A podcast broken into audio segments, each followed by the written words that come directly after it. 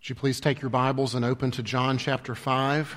We began this chapter last week with an amazing and a powerful passage Jesus healing this man who had been paralyzed for some 38 years. And we spent our time last week looking at who it was that Jesus healed and how it was that he healed. But time wouldn't allow us to explore the fact that Jesus did the healing on the Sabbath and how that really ruffled the feathers of the religious establishment, nor did we have time to adequately address Jesus' follow up command to the man that he healed.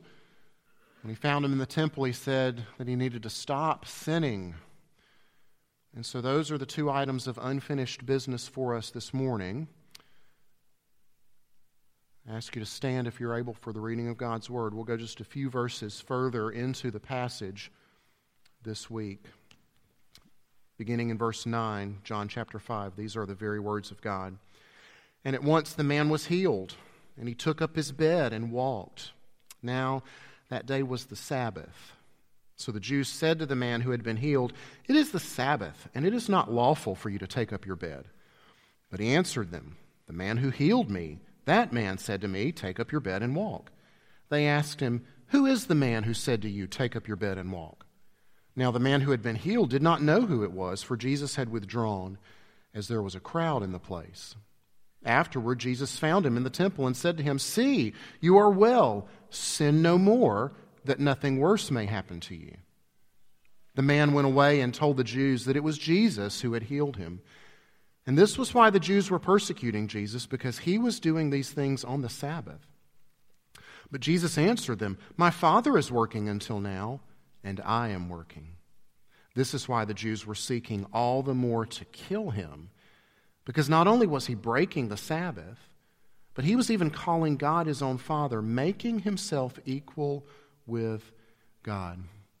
And may God bless, richly bless, the reading, the preaching, of his inspired, inerrant, infallible, and authoritative word. Let's pray together.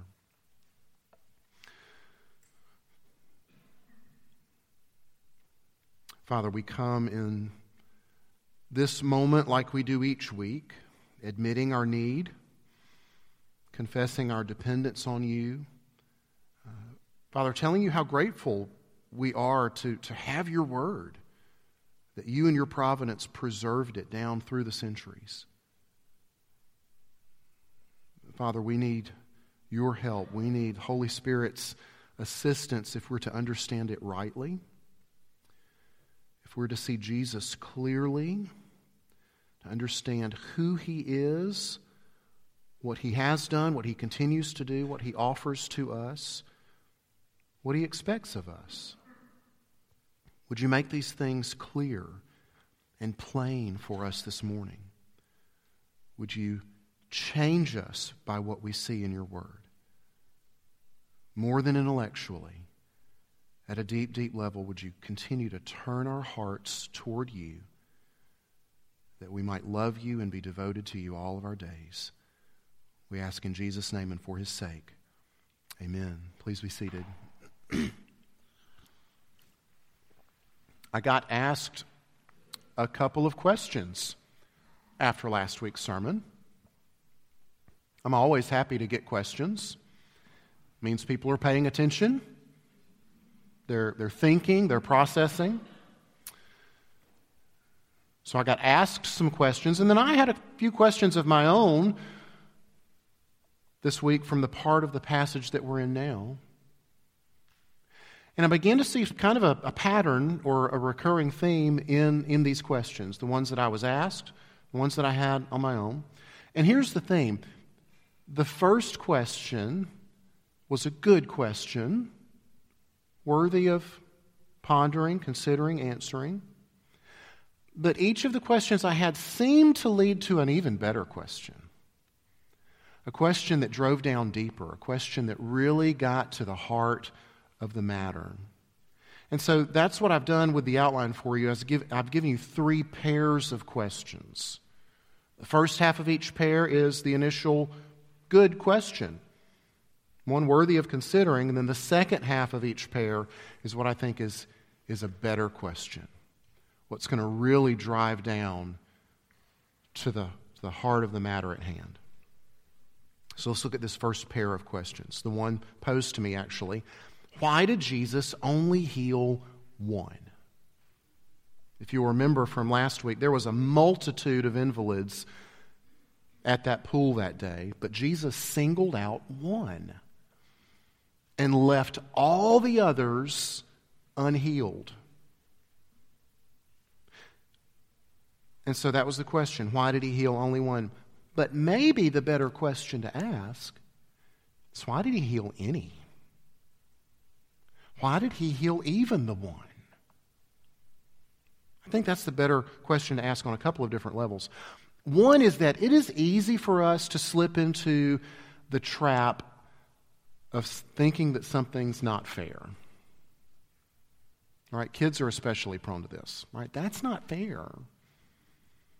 Why did he get three cookies and I only got two? That's not fair. Don't I deserve to get as many cookies as he did? One man gets a healing the others don't. Don't they deserve to get a healing too? Well, actually, none of them deserves a healing. If Jesus, in his grace and mercy, decides to heal one, that's his sovereign prerogative. And it says so explicitly in a verse just beyond today's passage. I'll give you a sneak peek of, of next week, verse 21 of chapter 5. As we get a little bit deeper, for as the Father raises the dead and gives them life, so also the Son gives life to whom he will. Now, that might make us a little uncomfortable, but there it is, and we have to deal with it. His sovereign prerogative. Right?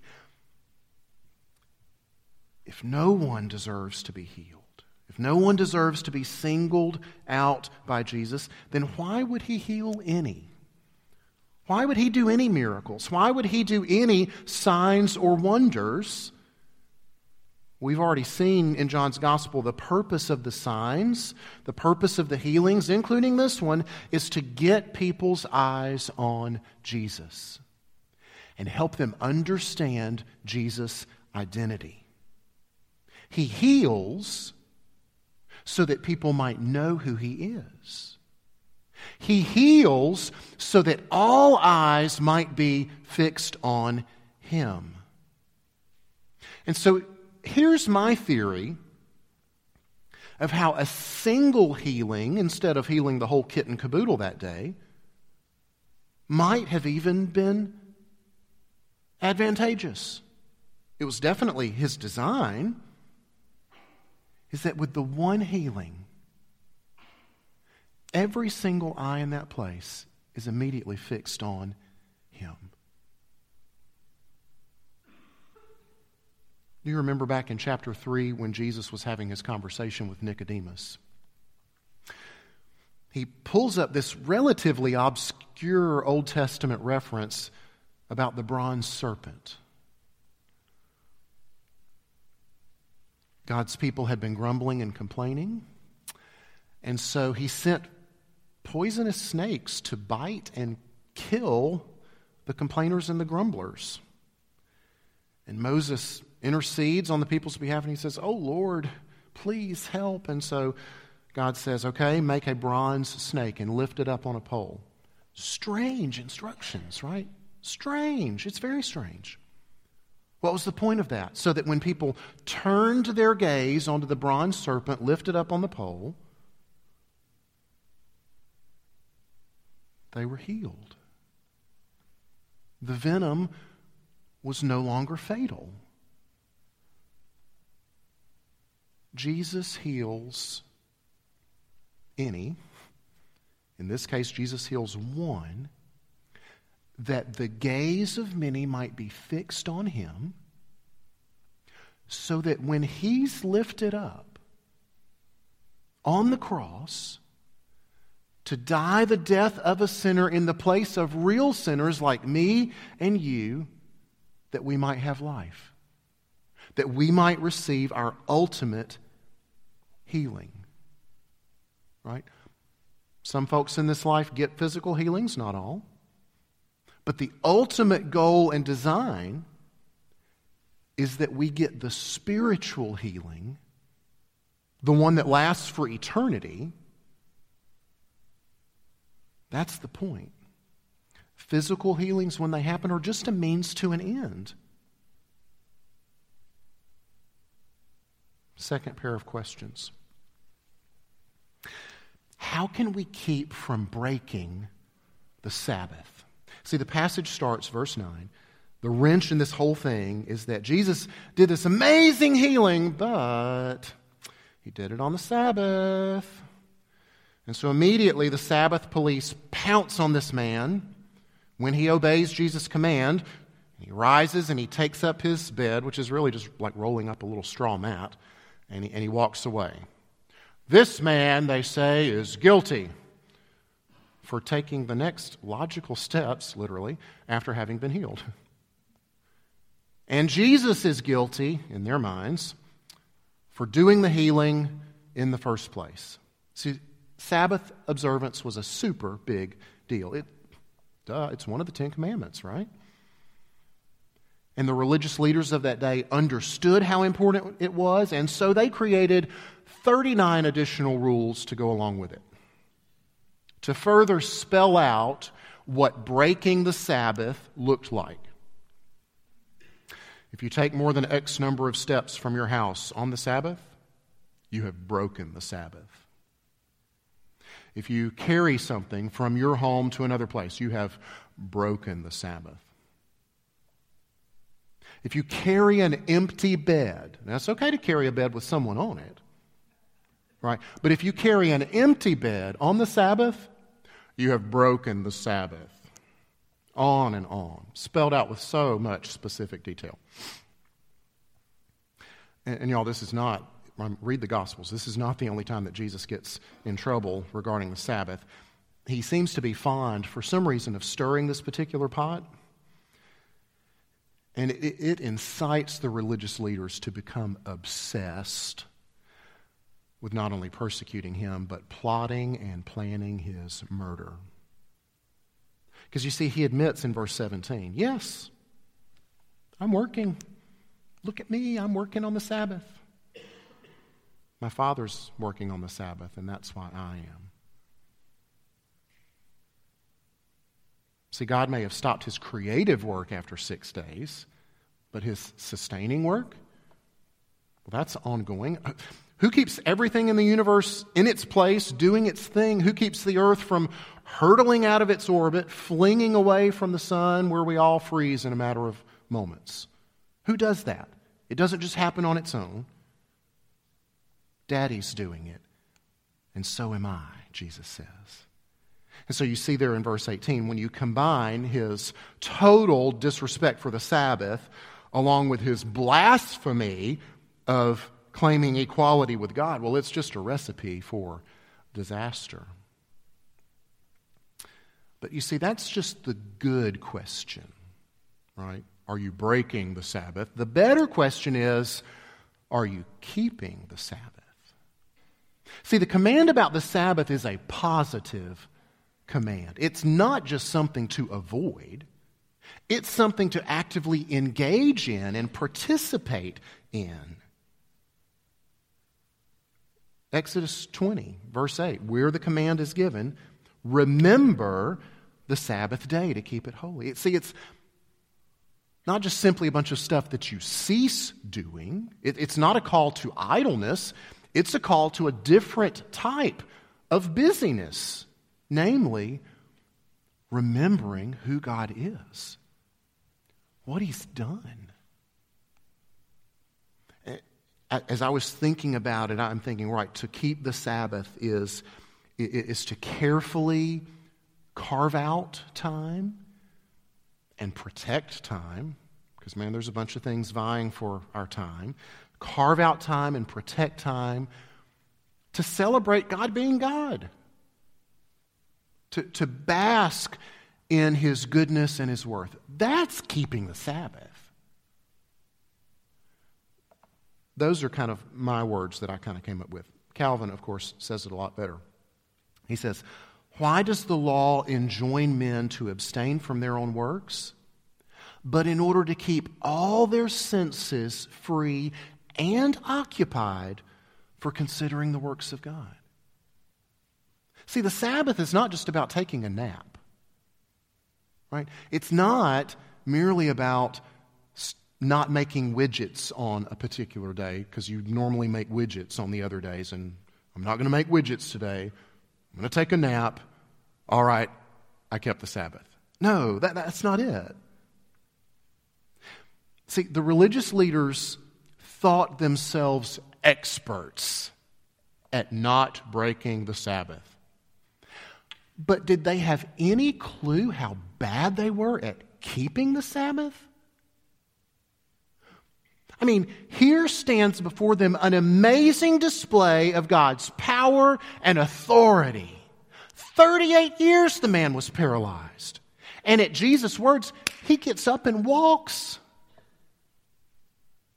And the religious leaders don't even mention it. I mean, they could have at least given him props for what he did before they busted him on the Sabbath thing. They could have said, Oh, Jesus, that is amazing what you just did. But we are going to need you to wait 24 hours next time. Right? Now, they can't even do that. Right? They, they hear of this amazing healing, and they hear that one of their precious 39 rules has been violated, and they only give a rip about one. They were blind to his goodness and his power. And as such, they failed to keep the Sabbath. Now, by and large, here at Trinity, um, we're not a group that seems to me obsessed with all of the don'ts about the Sabbath, right? But do we focus enough on the positive side of Sabbath keeping? Carving out time, protecting time to celebrate God being God, to, to bask in His goodness and worth. I, I think that's a question that we ought to consider. Third pair of questions this morning. They take us back to this interesting and somewhat problematic command that Jesus gives to this man that he's healed. Jesus heals him, he slips away. There's a crowd, and so he's, he's the master at kind of slipping away and not getting caught. So he heals him, he slips away, but he later purposefully goes back, finds him in the temple, and verse 14 says, See, you're well. Sin no more, that nothing worse may happen to you. And so now we've got questions, right? Good questions about the cause of this man's disability was are we to read this and understand that he was paralyzed for 38 years because of sin? It's easy to read that verse and at least ask that question, if not come to that conclusion. There, there seems to be a, a link here.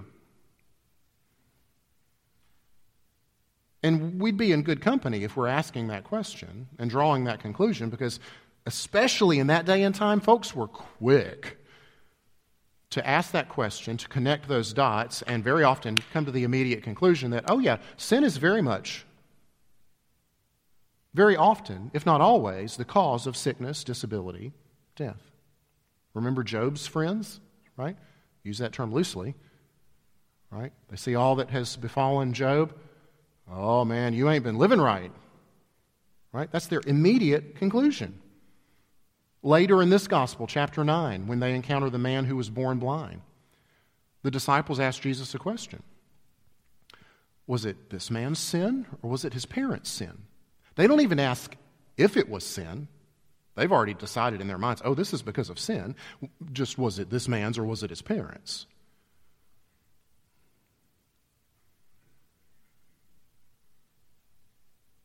And we've got examples both ways in Scripture. We've got some very clear examples where sickness and disability, and death are the direct result of sin. Got plenty of examples where they're not.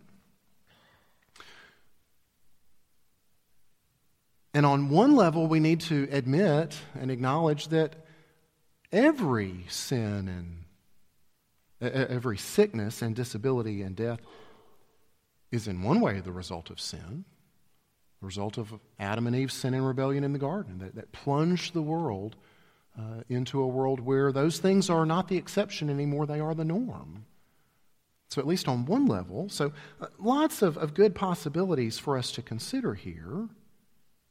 Yes, it's a good question about the cause of this man's disability.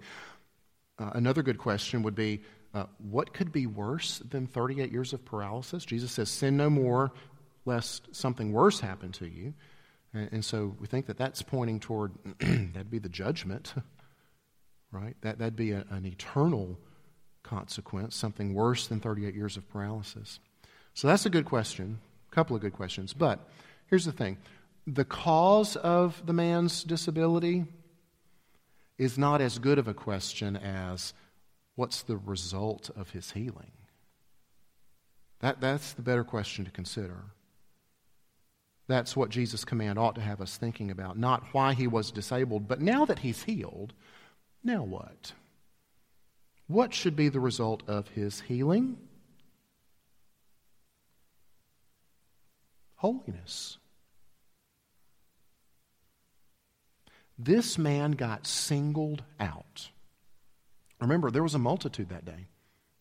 Jesus singles him out, chooses him, if you'll allow me to use that language, brings his supernatural power to bear on his life, and then says, Stop sinning. It's a bit uncomfortable for us anytime we talk about Jesus singling someone out. Right? The, the, the that's not fair question pops up in the back of our minds. It, it makes us uncomfortable that Jesus singles this one man out of the many. Why, why does he do that? It's very similar to what he does in salvation. Why does he single any out for salvation? Why did he single me out? Why, why you? Why would he open my eyes and not another? Why would he give me a new heart and grant me faith to believe and not someone else? That's a, a very humbling question to consider, but it has the potential to leave us sort of spinning our wheels. Maybe even wasting our time a bit if that's all we ever do is just stay in that pondering and wondering about, mm, well, why me?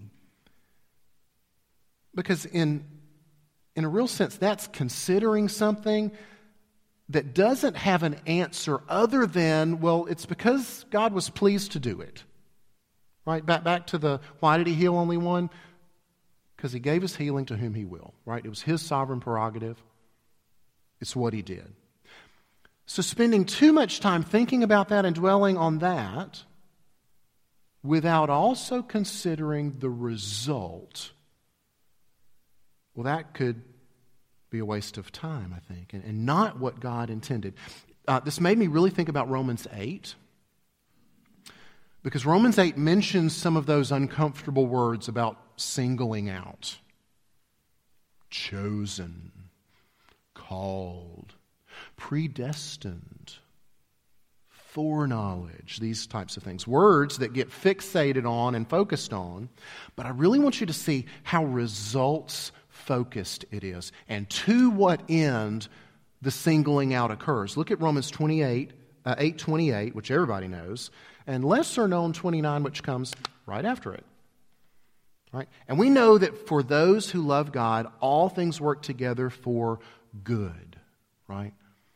God's working good. Okay?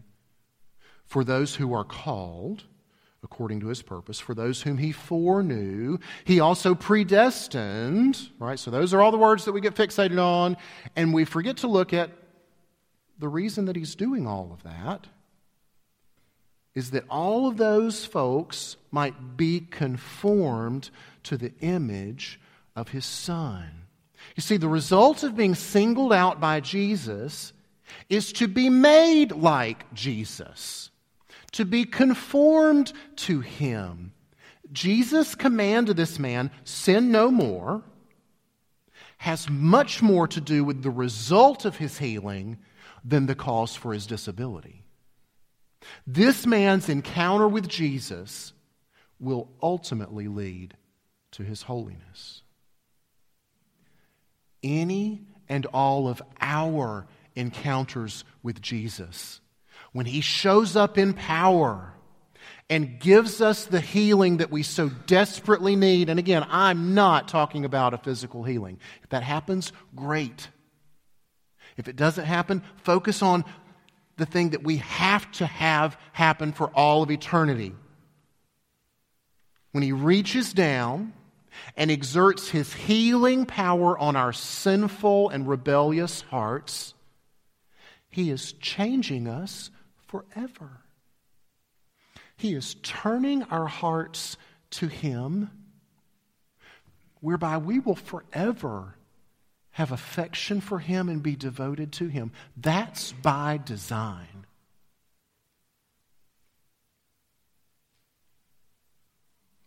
He heals us, and that healing turns our hearts toward Him.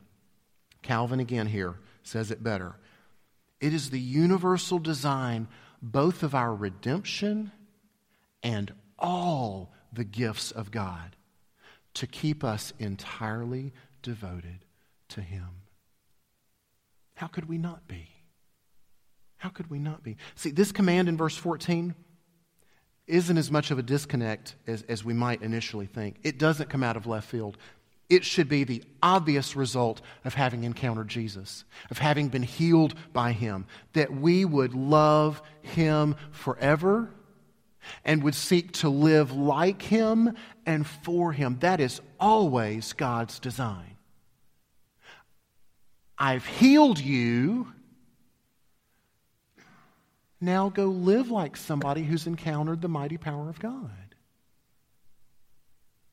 And it's always in that order. Now pay attention to this. Because the world, 90% of them, they reverse the order. In their understanding of Christianity, this order is reversed in their minds. The obedience always, always flows out from having already received grace.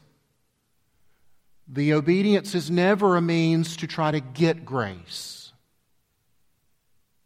See, Jesus doesn't start with obedience with this guy. He doesn't show up at the pool that day and say, Stop sinning. And if you promise that you'll stop sinning, well, then I'm going to heal you and let you walk again. That, no. It's never in that order. The kids are studying the Ten Commandments in Sunday school right now. God didn't give the Ten Commandments while they were still enslaved in Egypt. He doesn't say, Obey, and I'll rescue you from slavery. No, the rescue comes first. The rescue always comes first.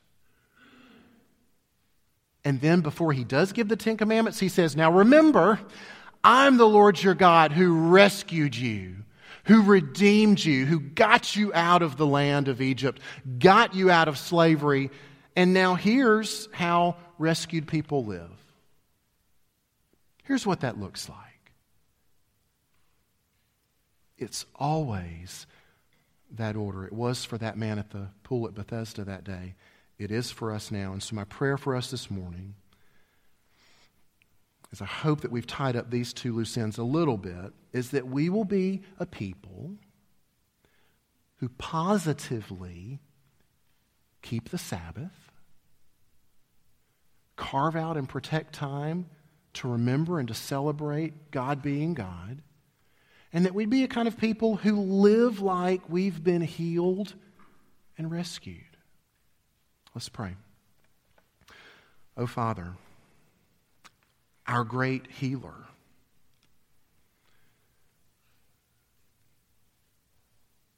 Would you help us even on this Sabbath day to keep it? We're, we're in your house. We're off to potentially a good start. But even though our bodies are physically present, our hearts might still be far from you. Our hearts might still be focused on other things. May we celebrate you today, Father. May you remind us in the Sabbath day of our rescue, of our healing, of our redemption. And would you be at work in our hearts, our minds, and our wills so that we might be a people who live like we've been healed, who live like we've been rescued. And in doing so, would you make those around us hungry for their rescue, hungry for their own redemption, hungry for their own healing? God, would you grant this by your grace for your glory? We ask in Christ's name. Amen. Please stand and let's sing.